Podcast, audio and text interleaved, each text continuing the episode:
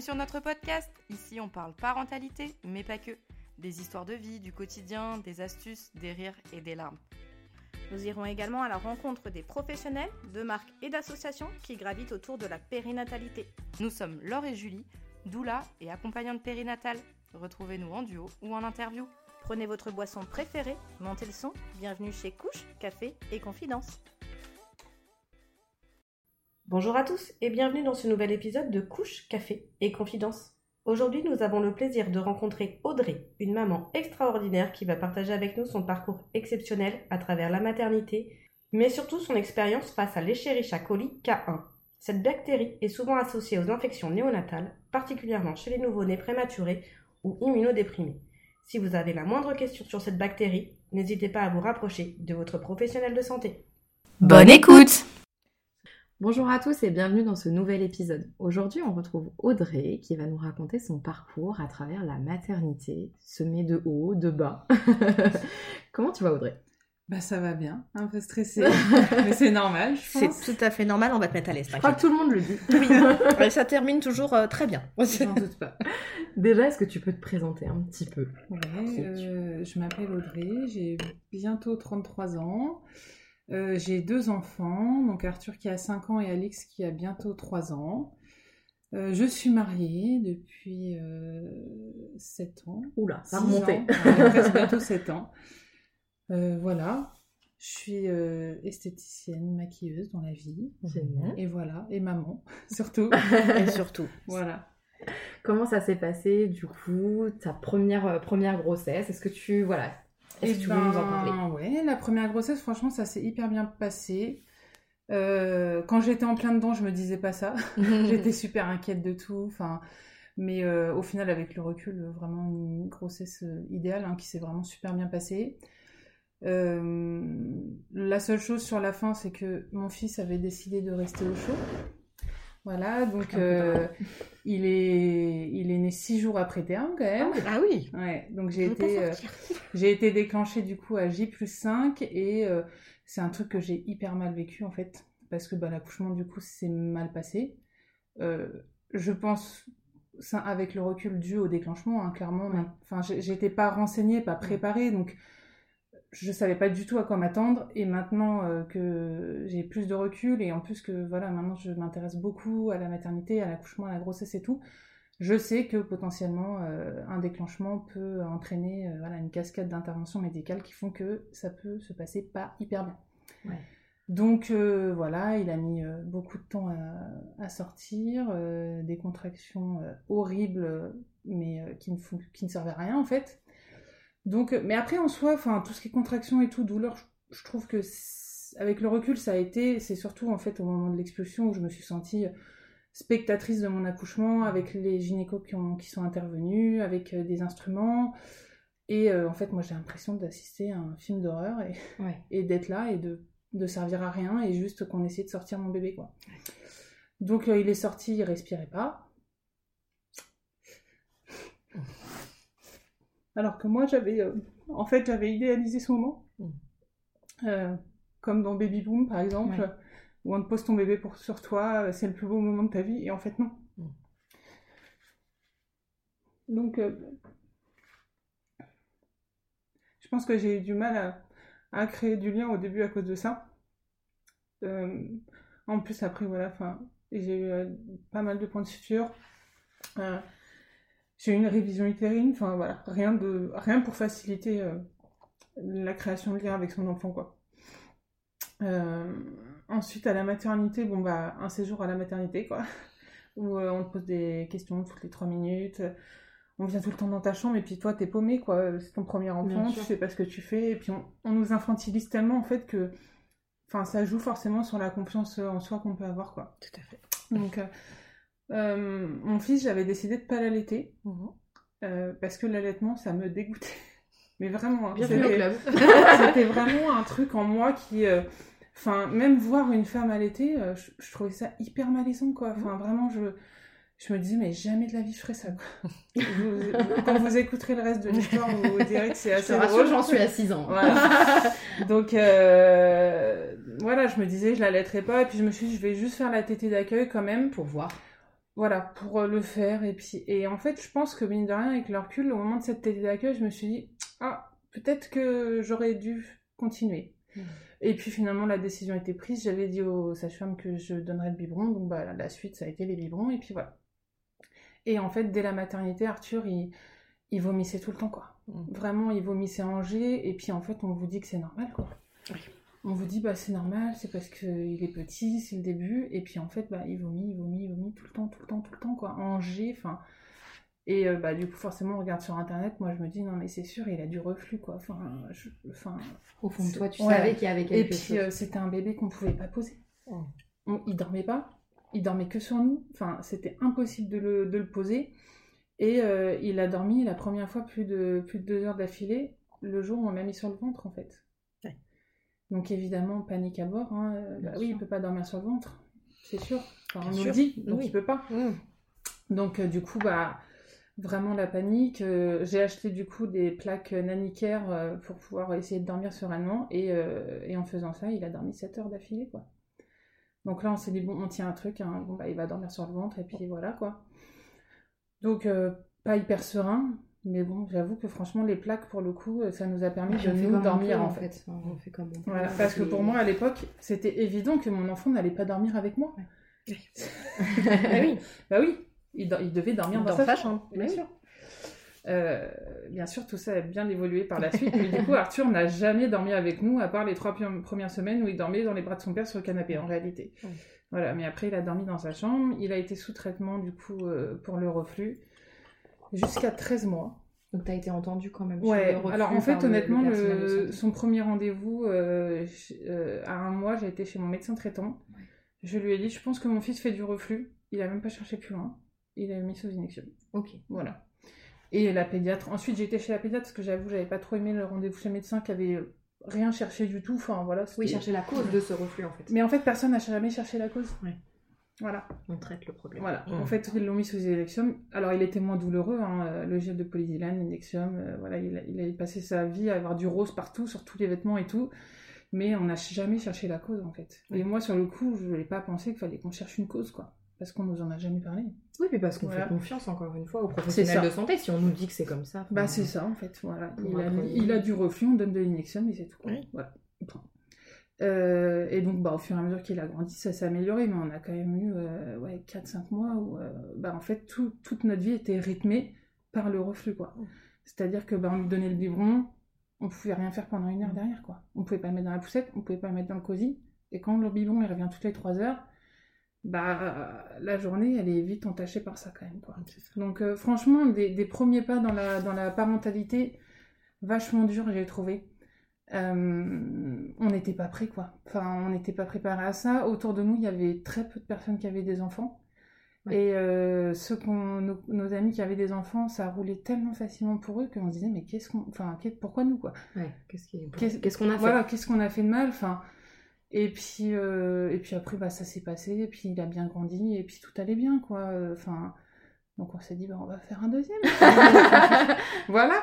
Et entre-temps, du coup, tu tu t'es renseigné euh, du coup plus sur la maternité, etc. Ou ça a été pendant ta grossesse ça a du coup plus été pendant ma Pendant grossesse. Je m'étais juste dit euh, que... euh, en fait, je- dans ma tête, je me suis dit que, que si j'avais allaité mon fils, peut-être les choses auraient été différentes.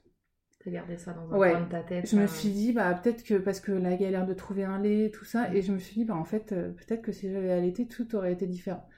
Ça, Ou pas. Parce ou que pas, l'allaitement ouais. n'empêche en, pas le réalité, reflux. hein. en réalité, peut-être pas, mais, euh, mais voilà, je me suis dit ça. Et je me suis dit qu'il m'avait manqué une arme aussi, c'était le portage. Quoi. Mmh. Et euh, à l'époque, je connaissais pas. C'était pas. on avait acheté une écharpe de portage. Ouais, il y a 7 ans, c'était moins. Voilà, on a, on a essayé en, faisant, en regardant des tutos. On a, on a réussi à le mettre une fois. En plus, voilà, comme il avait un reflux, clairement, il n'aimait pas du tout être porté en portage. Et ben, du coup, on a lâché l'affaire. hein. Il, a, il a fait une sortie en, en porte-bébé. Voilà. Enfin, même pas en porte-bébé, en écharpe. Voilà. Ouais. Installé par l'opération du sein. à la sueur du front. C'est ça. Donc, euh, et en plus avec son papa. Mais on a des photos quand même. Mais ça tient. Faut les garder. C'est ça. Donc je me suis dit, voilà, il y a des choses, quand j'aurai un autre enfant, je me suis dit, l'allaitement et, euh, et le portage. Voilà, c'est deux choses qui me semblaient essentielles. Et du coup, euh, et ben on s'est dit qu'on allait faire un deuxième enfant. En fait, moi, je tombe enceinte euh, vraiment hyper facilement dès que, enfin, dès que je veux. Du coup, je suis tombée enceinte. euh, Arthur avait un an, même pas un an et demi, je crois. Ouais. Et euh, ouais, s'il avait un an et demi, et j'ai fait une fausse couche. Voilà, Un- ça s'est pas développé. Enfin voilà. Donc j'ai trouvé ça hyper long parce que en fait, moi, je savais qu'il se passait rien. Enfin, je le sentais. Aux échos, il n'y avait pas d'évolution. Et il faut quand même attendre, attendre, attendre, faire des contrôles toutes les semaines. Donc, on étale ça sur trois semaines. Enfin, j'ai trouvé ça euh, C'est extrêmement long. horrible. Parce que, en fait, je- honnêtement, je vivais pas vraiment mal de faire une fausse couche. Parce que je savais que, du coup, en deux, fois- deux fois, j'étais tombée enceinte euh, en claquant des doigts. Enfin, voilà, j'a- j'avais cette chance-là. Donc, moi, je voulais juste qu'on puisse passer à autre chose, quoi. Ouais. Il y avait- en plus, pour le coup, il n'y avait pas d'embryon, il n'y avait rien. C'était juste un œuf qui s'était pas développé, quoi. Donc, euh, bon, bah, au bout d'un moment, quand même, euh, j'ai eu des médicaments pour, euh, pour évacuer tout ça. Et, et du coup, on m'avait dit d'attendre deux cycles, je crois, pour retomber enceinte, ce que je n'ai pas fait. et du coup, je suis tombée enceinte bah, un mois et demi après, je crois. Bah, t'es- T'étais presque dans les deux cycles. Voilà. oh, deux semaines près. voilà. Donc, je suis tombée enceinte de ma fille, Alix, et pareil, grossesse, franchement, au top. Génial. Moins, un- moins de stress que la première fois. Bah, Franchement, connaît j'avais déjà un ouais, puis j'avais plus euh, confiance en moi, je pense aussi. euh, et là, pour le coup, je me suis vraiment mis à fond dans euh, me renseigner sur l'allaitement. Alors, je me suis dit que j'allais euh, essayer d'allaiter sans pression, ce qui est très mal me connaître.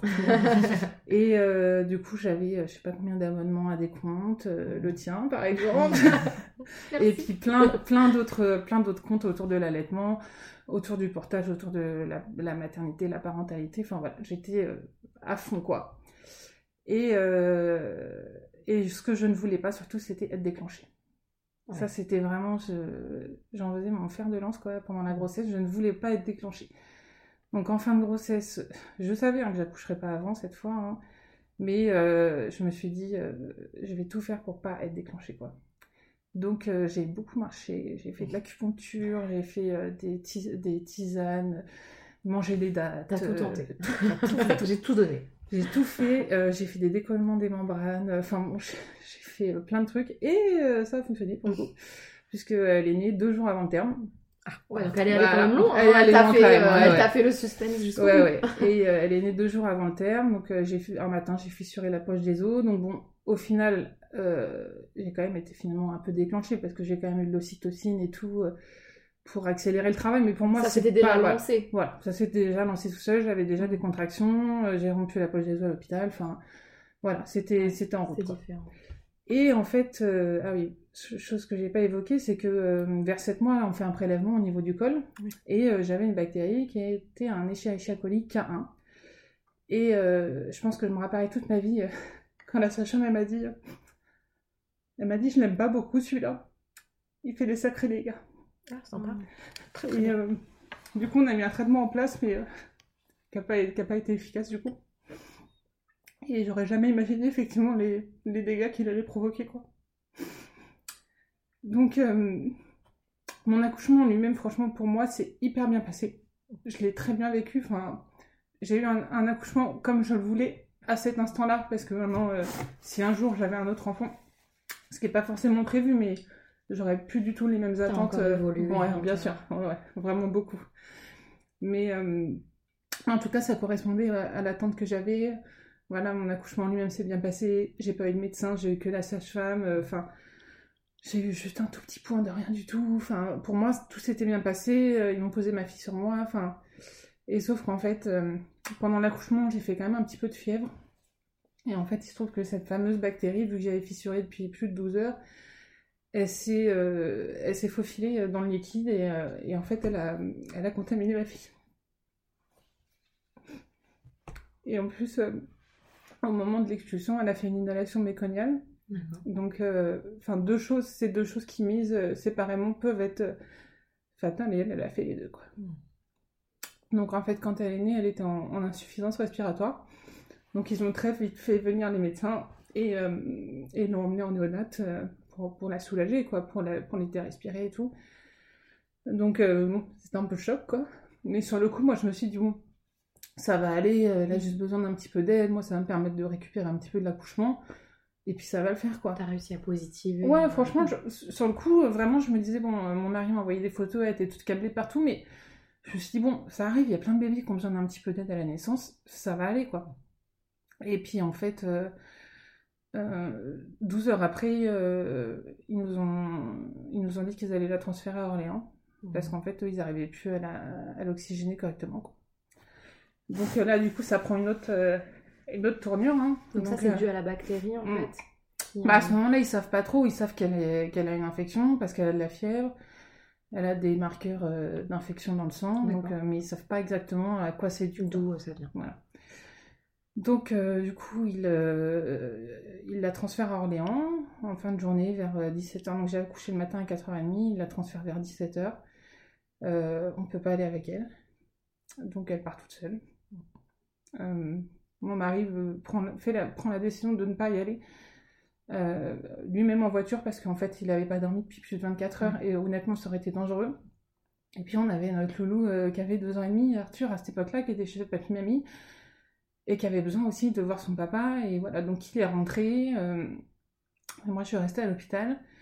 Donc euh, le, SMUR qui a, emmené Alix nous a expliqué euh, voilà, qu'il l'emmenait au cas où il y ait besoin de l'intuber, ce genre de choses, mais qui pense que ça ne sera pas le cas, enfin voilà. Et au final, quand elle arrive là-bas, ils m'appellent et ils me disent qu'ils l'ont intubée en urgence dès qu'elle est arrivée, qu'ils lui font une ponction lombaire et, et que ça va pas très bien quoi. Donc euh, là, franchement, c'est dur. Hein.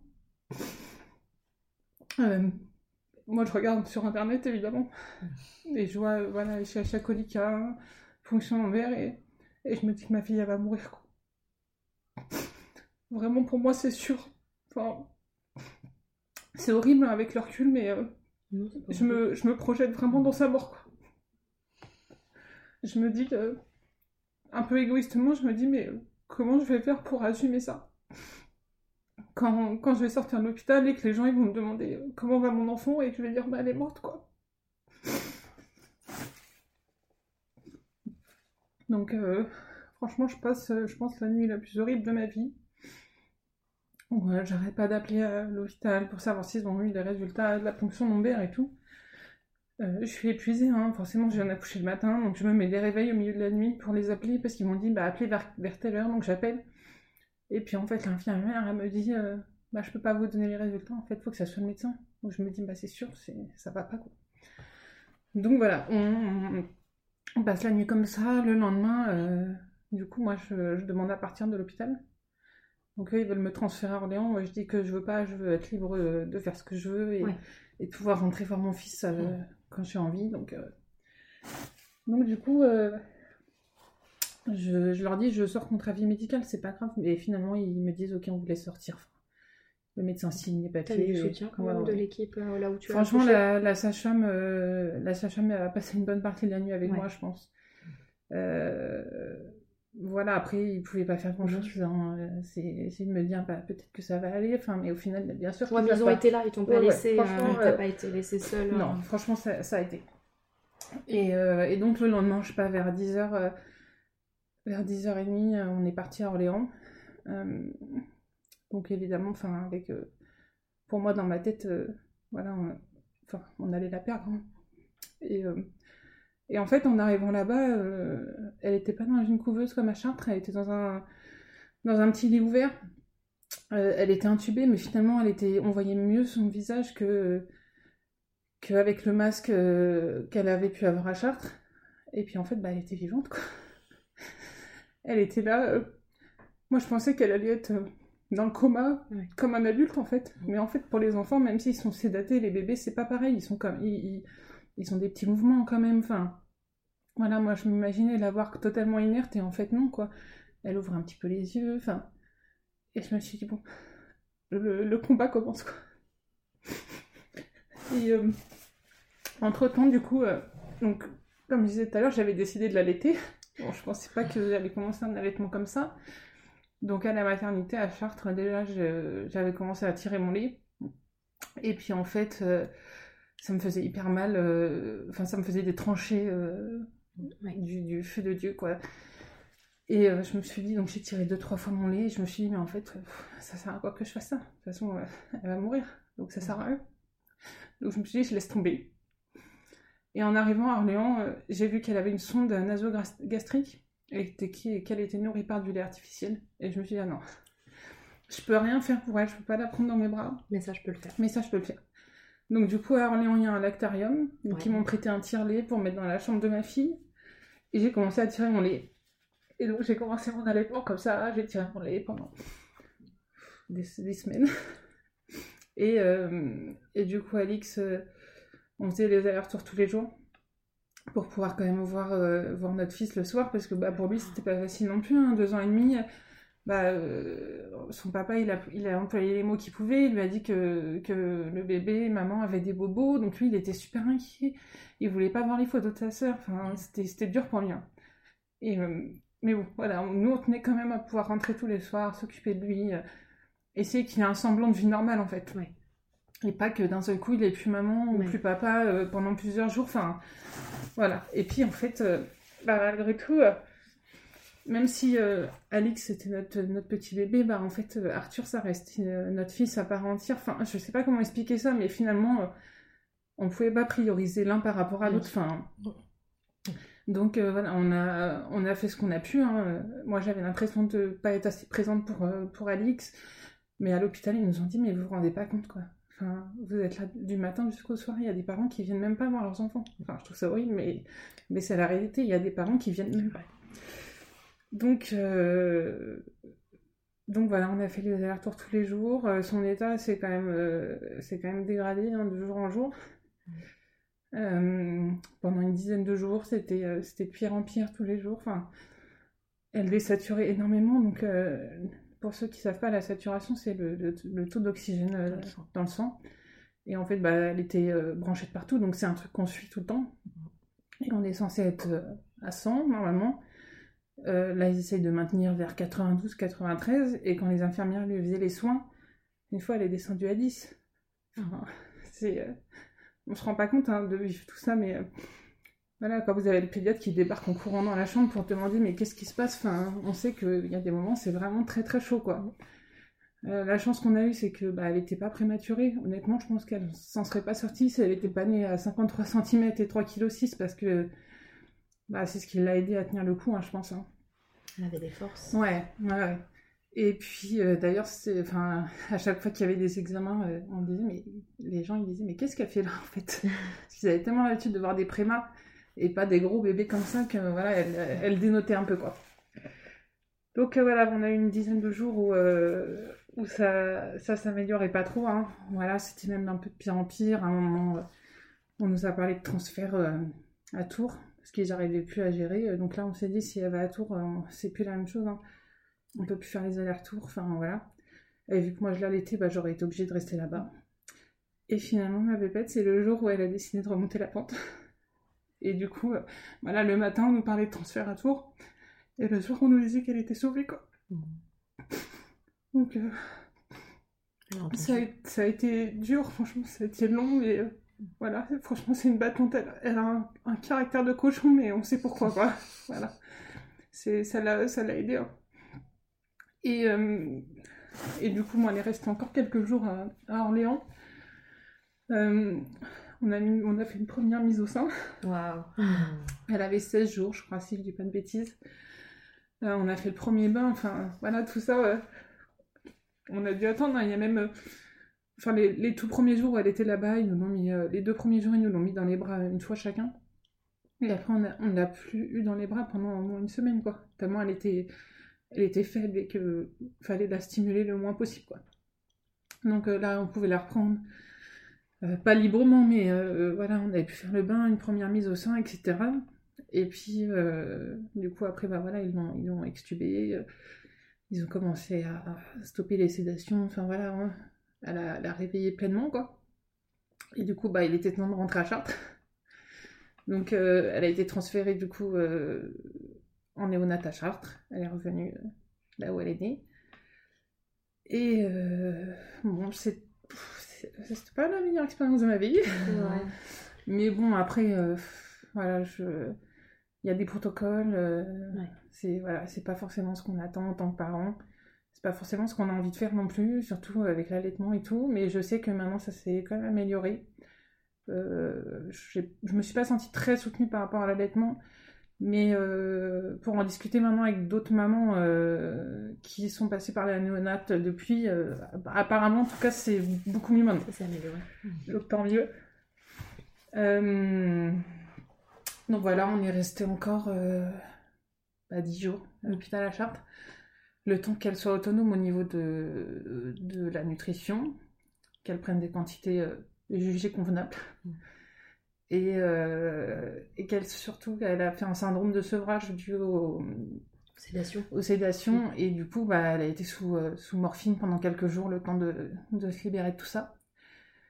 Et puis du jour au lendemain on nous a dit bah demain vous sortez. Waouh. Et là c'est un peu panique à bord parce que du coup euh, elle est branchée tout le temps, on fait que des tétés pesés donc on pèse à chaque fois qu'elle mange et là on vous dit bah demain faut rentrer quoi. Comment on va faire? Autonomie. Donc euh, Elle avait quel âge quand on vous a annoncé du coup vous Elle avait 26 jours. Ouais. Ouais, elle avait presque un mois, ouais. Euh, donc du coup, on est, euh, on est rentré. Elle a été quand même en, en HAD, donc en hospitalisation à domicile. Donc on avait une infirmière ou une sage-femme qui passait euh, tous les jours au début pour la peser, etc. Et puis, euh, et puis ensuite, euh, tous les deux jours, tous les trois jours, enfin voilà. Une fois qu'on était à la maison, il fallait euh, bah, mettre en place un vrai allaitement. hein Mmh. sans, sans machine, sans seringue, sans tout ça. Euh, c'était pas facile hein, parce que je pense que clairement ma lactation était pas au top. hein. C'est dur pendant un mois de tenir la cadence, de Bien tirer sûr. son lait, plus euh, donner le sein à, à bébé à l'hôpital. Enfin, franchement, et puis essayer de dormir quand même un peu la ça, puis nuit. psychologiquement et physiquement aussi, on sait que ça a une influence Ouais, sur la lactation. Donc au fur et à mesure, ça commençait vraiment à se, à se tarir, quoi. Donc c'était un peu compliqué. À la maison, elle, euh, elle prenait pas forcément de poids. Donc évidemment, on m'a conseillé de la compléter et de donner des biberons. Et moi, je le savais, puisque je m'étais renseignée quand même sur l'allaitement. Je savais que c'était pas l'idéal de faire ça. Donc euh, pas trop ok. J'ai essayé. J'ai vu que ça lui plaisait pas plus que ça. Donc j'ai dit, bon, bah, on laisse tomber. Et euh, j'ai fait appel à une consultante en lactation IBCLC euh, Sonia, qui est venue à la maison, euh, qui au final m'a pas, a pas fait grand chose, mais m'a juste rassurée dans ce que je faisais. Mm. Et du coup, ça m'a donné confiance en moi et je me suis dit, bon, on lâche pas l'affaire, on y va. Et puis bah, finalement, on a réussi à, à se passer de, de tout et à, et à être en allaitement exclusif. euh, Parfois juste prendre confiance. ouais, ça, fait du bien, c'est ça. Ouais. Et euh, elle est revenue quelques temps après. Alors aussi, Alix, on a, on s'est rendu compte quand même qu'elle avait un, un frein restrictif au niveau de la langue. D'accord. Donc elle a été euh, opérée, je crois, trois ou quatre mois. Donc elle a une, on lui a sectionné le, le frein de langue au laser par un, un ORL spécialiste euh, sur Paris. Et, euh, mais en fait, euh, je pense qu'elle était vraiment euh, traumatisée de son hospitalisation. Et la rééducation a été très très très compliquée. En fait, on a, on a fait des exercices avant. Entre-temps, elle a eu la, la bronchiolite, donc on a dû arrêter. Ça a reporté l'opération. En fait, on n'était plus dans le bon créneau, je pense, pour elle. Bon, on l'a fait quand même, mais euh, en fait, euh, la rééducation, on était clairement en train de la traumatiser. Quoi. Mm. Euh, dès qu'elle était allongée et qu'on devait venir derrière elle pour lui faire les soins, même si on venait pas pour ça, elle, elle pétait un câble, quoi. Enfin, vraiment, c'était... Elle hurlait euh, la nuit. Bon, elle avait une tétine. On pouvait même pas, nous, lui mettre la tétine dans la bouche. Fallait lui donner pour qu'elle la mette elle-même. En fait, tout ce qui rentrait en contact avec sa bouche était intrusif pour elle. En même temps, euh, enfin, voilà, quand on voit ce qu'ils subissent... euh, quand ils sont intubés pour aller euh, aspirer les poumons et tout, c'est pas étonnant hein, que qu'elle soit traumatisée de ça. Donc, euh, en, commun accord avec, euh, avec la consultante en lactation et avec la chiro qui la suivait, on a dit bon, tant pis, on arrête les soins. Euh, si ça se recolle, ça se recolle, et tant pis, quoi, au moins on l'aura pas traumatisé. Bon, bah, on a arrêté et puis tout va bien, quoi. L'allaitement a quand même été un petit peu plus facile par derrière. Elle a jamais été en haut des courbes, hein, clairement, elle a toujours été en bas. Après, franchement, quand on la voit et quand on voit son frère, c'est le même gabarit, hein, c'est des crevettes les deux. Il y en a un qui a été allaité, pas l'autre, et pour autant, euh, enfin, ils suivent la même courbe, quoi. Donc, euh, bon, bah, c'est comme ça, c'est des petits poids, euh, voilà. Et honnêtement, pour le coup, j'ai une pédiatre qui a toujours été hyper soutenante par rapport à ça, qui m'a jamais, jamais conseillé de donner un biberon, même si elle était pas grosse, enfin, voilà, peut-être que d'autres se seraient alertés parce que j'avoue qu'elle avait pas une courbe fofolle. Mais bon, bah, aujourd'hui, elle va avoir 3 ans et elle est en bonne santé, donc finalement, peut-être qu'on a fait ce qu'il fallait, quoi. Euh, donc voilà, on a réussi à mettre un, allaitement en place euh, tranquillement. Après, on a fait de la, de la DME, donc Ouais. la diversification menée par l'enfant, toujours dans le souci de bah, de pas être intrusif euh, dans sa bouche, quoi. Ouais. Donc elle se, elle se nourrissait toute seule. Au final, elle mange dix fois mieux que son frère. Même si, bon, voilà, là, c'est l'âge où elle commence à être difficile, mais bon, euh, au final, voilà. Et moi, j'ai pris un congé parental, du coup, pour rester avec elle. Parce que, bah, clairement, euh, elle est rentrée à la maison, elle avait un mois, l'hospitalisation s'est terminée, l'hospitalisation à domicile s'est terminée, elle en avait presque deux. Et en gros, il aurait fallu que 15 jours après, Ouais. je reprenne le boulot, quoi. Mon allaitement était pas du tout en place. Enfin, bah, impossible. Enfin, pour moi, c'était pas possible. Donc, c'était pas forcément prévu, mais du coup, on a décidé de faire ça. Donc, je suis restée avec elle jusqu'à ce qu'elle ait 8 mois. Donc, euh, bah, ce qui nous a permis de, de, voilà, de mettre l'allaitement en place, de commencer la diversification et de créer un lien de fou, quoi. Enfin, franchement. euh, Portage du coup? Ouais. du coup, j'avais fait euh, pendant la grossesse, euh, en, fin de, en fin de grossesse, j'avais fait un cours de portage avec une association à Chartres, voilà, qui propose des, des cours de portage qui s'appelle Taouré. Et euh, du coup, je m'étais dit, mais évidemment qu'il faut que je fasse du portage. Comment je vais m'occuper de mon fils de deux ans et demi et d'un bébé sans porter? Donc, euh, même à la mat, hein, on, l'a portée. Et en rentrant à la maison, elle était en sling tout le temps. Enfin, elle était tout le temps contre nous. euh, euh, une évidence, quoi. Elle a dormi avec vous? Elle, effectivement, elle a dormi avec nous. Ouais, ouais, pour le coup, là, euh, ça me paraissait évident de ne pas la mettre dans sa chambre. Comme quoi, enfin, vraiment, je trouve que euh, de devenir parent, ça bouscule tellement, tellement de choses. Je suis pas du tout la maman que j'aurais pensé être, mais vraiment pas. Avant d'avoir je- des enfants, Ah on avait des principes. Mais Puis c'est on ça. a eu des enfants. C'est exactement ça. Et je le dis très souvent, ça, et je dis on fait ce qu'on peut aussi. C'est ça. Euh, Enfin, tout a été tellement chamboulé. euh, bah, deux par l'expérience avec mon fils, où je me suis dit, il y a des choses que j'ai faites que j'ai pas envie de refaire. Oui. J'ai envie de faire les choses différemment. Et puis, bah, par l'arrivée d'Alix, euh, qui euh, nous a chamboulé encore plus parce que bah, ça s'est pas vraiment passé comme on aurait imaginé. Donc, euh, on a eu besoin de créer du lien, de rester en contact. Enfin, donc, portage à fond, le cododo dans la chambre, mais où elle finissait très sincèrement toutes ses nuits dans notre lit. hein. Parce que quand on allait, c'est quand même vachement plus pratique. Euh, donc, elle est restée dans notre chambre jusqu'à six mois à peu près. voilà, enfin, tout, tout était différent. hein. Et, euh, et du coup, même moi, je me suis dit, mais en fait, enfin, euh, les parents, ils ont pas de clés, quoi. Il manque plein de clés. Enfin, et je me suis dit, moi, j'ai envie euh, de pouvoir transmettre à d'autres parents toutes ces infos que qu'on n'a pas. Enfin, je me dis que si on sait, bah, on pourra prendre des décisions euh, différentes et en ayant toutes les cartes en main, quoi. Bien sûr, le choix éclairé et d'avoir les infos, on fait des. Voilà. fait Et ce que j'ai pas du tout eu l'impression d'avoir, quoi. Mm. Donc, euh, du coup, je, je me suis euh, inscrite dans une association de soutien à la- à l'allaitement maternel qui s'appelle L'Or Blanc, euh, où c'est un système de marrainage de maman. Julie, tu connais bien.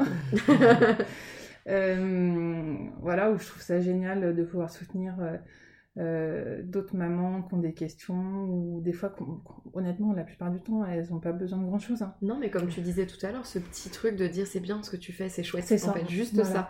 Juste de dire, bah, c'est ok, tout va bien. C'est Enfin, top. Voilà. euh, là, récemment, j'ai fait une formation de monitrice de portage. voilà, euh, que, que je veux mettre euh, à contribution de manière associative aussi. Enfin, je me dis, voilà, j'ai envie aussi de pouvoir transmettre des choses ouais, à d'autres l'édifice. parents et, et de pouvoir rendre plus facile en fait l'entrée dans la maternité que je trouve hyper difficile. Alors, il y en a qui ont de la chance, tout se passe bien. Je veux pas. non- Alors, je pense que des fois j'ai tendance un peu à diaboliser le tableau parce que voilà, moi j'ai vécu des choses difficiles. Il y en a pour qui ça se passe super bien Oui, et c'est cool, mais en fait, honnêtement, la plupart, ça se... enfin, c'est pas le pays des bisounours quoi. Rarement. Voilà, c'est quand même plus souvent que c'est compliqué que plutôt que ça se passe bien. Et en fait, on peut pas vraiment savoir ce que c'est tant qu'on l'a pas vécu, quoi. Et ça, c'est vraiment 100% des parents, enfin des mamans que je rencontre avec qui on en parle, qui me disent mais je m'attendais pas à ça. Mm. Mais oui, et en fait, on n'est pas prêt à l'entendre même avant, enfin, puisqu'on sait pas ce Oui, qu'on non, quand on nous dit dors, repose-toi, tu vas voir, ça va être dur, on se compte. dit non, mais. on se rend pas compte. Donc je me dis aujourd'hui, voilà, moi j'ai, je, je, enfin quand j'ai des, des amis autour de moi enceintes et tout, je, j'ai, en fait j'ai envie de pouvoir leur faciliter la vie et, et de me dire bah, tous les petits tips qu'on pu me servir, euh, des trucs euh, bêtes, hein, des fois. Mais euh, ça sauve tellement des, des journées. Enfin, moi, je trouve le portage des rien que ça, franchement, j'y reviens tout le temps, mais enfin, je trouve que ça change une vie, quoi. Ah, c'est le kit main libre. Ah bah je me dis si j'avais eu ça avec Arthur, qui avait son reflux, mais j'aurais eu une vie différente. Parce que euh, c'est vrai que j'en ai pas parlé tout à l'heure, mais moi j'ai j'ai fait une dépression postpartum quand euh, Arthur est, est né, parce que je me sentais complètement dépassée, quoi. Par lui, par... enfin je me disais, c'est horrible parce que je disais, mais tout était plus simple quand t'étais dans mon ventre, quoi. Parce que tout me paraissait hyper dur. Et je me dis, si je l'avais porté, j'aurais pu faire tellement de choses. Enfin là j'avais l'impression de pouvoir faire rien de pas pouvoir gérer ma maison, de, enfin, de rien pouvoir faire, même pas pouvoir faire à manger, enfin rien. Je me dis si j'avais eu le portage à ce moment-là, mais ma vie aurait été différente, même pour pouvoir sortir. Je disais tout à l'heure, je devais attendre une heure avant de sortir, bah oui, parce que je le mettais dans sa poussette en fait. Sauf que si je l'avais eu contre moi, bah j'aurais pu sortir de chez moi. Enfin, c'est plein de choses comme ça. Et je me dis, bah voilà, si on a les cartes en main, après on en fait ce qu'on en veut, mais au moins on sait, on sait ce qui est possible et, euh, et tout est différent quoi. Mais voilà, je trouve que de devenir euh, maman, c'est. Enfin, moi, ça m'a tellement transformée. Et comment ça va ta petite puce aujourd'hui? Et ben, elle va super bien. Elle est en pleine forme. euh, C'est une sacrée coquine. Mais euh, elle, elle va très très bien. Elle a aucune séquelle. Il n'y a pas de suivi a rien. particulier, Rien. rien, du tout. Rien du tout. Elle est en pleine forme. Enfin, elle est toujours allaitée. Euh, même si j'aimerais bien que ça s'arrête bientôt. mais, euh, Ça, c'est l'autre pendant Voilà, de l'allaitement. c'est Mais euh, voilà, elle est, et euh, vraiment, on a, on a un lien euh, hyper fort, quoi. Je pense que, voilà, je, je me dis, euh, je, enfin, je pense que par rapport à son histoire, même si là, quand j'en parle, forcément, c'est un peu dur d'en parler et tout, mais euh, je fais vraiment preuve de résilience parce que je me dis, euh, ça fait la petite fille qu'elle est aujourd'hui et qu'elle est franchement géniale. C'est une petite guerrière. Ouais, et puis, enfin, vraiment, je l'adore. hein, Elle est, elle est vraiment, c'est vraiment une chouette petite fille. Et, euh, et je me dis, ça fait aussi la maman que je suis. Et franchement, je suis contente. Je suis heureuse, euh, voilà, de, de ma famille, de ce qu'on est. Enfin, donc je me dis, voilà, des fois, il y a, y a des épreuves dans la vie. Honnêtement, j'aimerais pas les revivre. hein. Mais, euh, mais voilà, je me dis, ça fait partie de notre histoire, de la sienne, de la nôtre. Et, euh, et au final, c'est une belle histoire qui se finit super bien. Et, et voilà, c'est le plus important. Quoi. Elle pourra peut-être écouter cet épisode quand elle sera plus grande. Peut-être. Mais c'est vrai que ça, c'est dur. J'ai- du mal quand même à lui en parler. euh. Ouais. Et euh, on a des photos et tout, et euh, en fait, elle aime pas les regarder. On a un album photo de son premier mois de vie. Et, et quand elle le regarde, je, je vois qu'elle aime pas, quoi. Donc, euh, je pense que ça sera un petit travail à faire quand elle va grandir. D'essayer d'en parler un petit peu plus, de lui expliquer vraiment les choses, et, et puis de lui montrer les photos et de dire que voilà, ça lui a sauvé la vie, quoi. Ouais. Donc, euh, c'est c'est dur à voir, mais en même temps, c'est c'est son histoire, c'est voilà, Ça fait partie d'elle. c'est ça. Est-ce que tu as d'autres choses à rajouter? Euh, non, je pense pas. Est-ce que euh, tu es OK de donner tes réseaux sociaux, quelque chose, si jamais des mamans veulent te contacter ouais, euh, voilà, n'hésite Mhm. pas à nous do- à donner donc à l'oral et puis nous on le renotera euh, de toute façon dans la, dans la bio de l'épisode. Mon Insta, je sais même plus comment ça s'écrit. Eh ben, on le mettra dans la bio. le On le mettra dans la bio. T'inquiète. Voilà, mais oui, faut, enfin voilà, s'il y a des mamans qui traversent des moments difficiles comme ça, que ça soit voilà, dû aux hospitalisations, à des débuts d'allaitement difficiles, enfin tout est possible. Franchement, tout est possible. euh, c'est, ça sera pas facile tous les jours, mais euh, vraiment ça vaut tellement la peine de, de se donner du mal et enfin voilà, on crée des liens tellement extraordinaires avec nos enfants après, enfin voilà, même euh, le reflux, tout ça, c'est pas facile, mais euh, c'est faut essayer de de comprendre le pourquoi du comment peut-être ça Ouais. peut aider puis il y a plein de, de choses qu'on peut faire pour euh, pour vraiment se faciliter le quotidien euh, au maximum quoi Oui, pas hésiter aussi à solliciter euh, Mhm. des personnes pour se faire accompagner. Oui, c'est pas un échec, c'est pas au contraire. des fois on a l'impression que voilà faut il y a plein de gens qui osent pas demander mais il y a tellement de soutien qui peuvent exister que ça soit de manière associative ou par des métiers comme les vôtres ou euh, enfin il y a plein de choses qui se développent autour de la parentalité de la périnatalité et je trouve ça tellement génial de pouvoir soutenir les parents parce que malheureusement bah, dans, le- dans le- à l'hôpital par exemple et ben on sait qu'elles ont pas le temps il y a un problème d'effectif, donc sûr. on peut pas avoir euh, le même accompagnement que l'on va avoir à l'extérieur, quoi. Donc, euh, faut pas hésiter, quoi. Eh ben, merci beaucoup de nous avoir confié Bah, tout merci ça. à vous. J'espère que tout sera bien compréhensible avec les larmes et tout. mais Je pense que j'ai aucun souci. Il n'y a aucun souci. Merci beaucoup. Je t'en prie.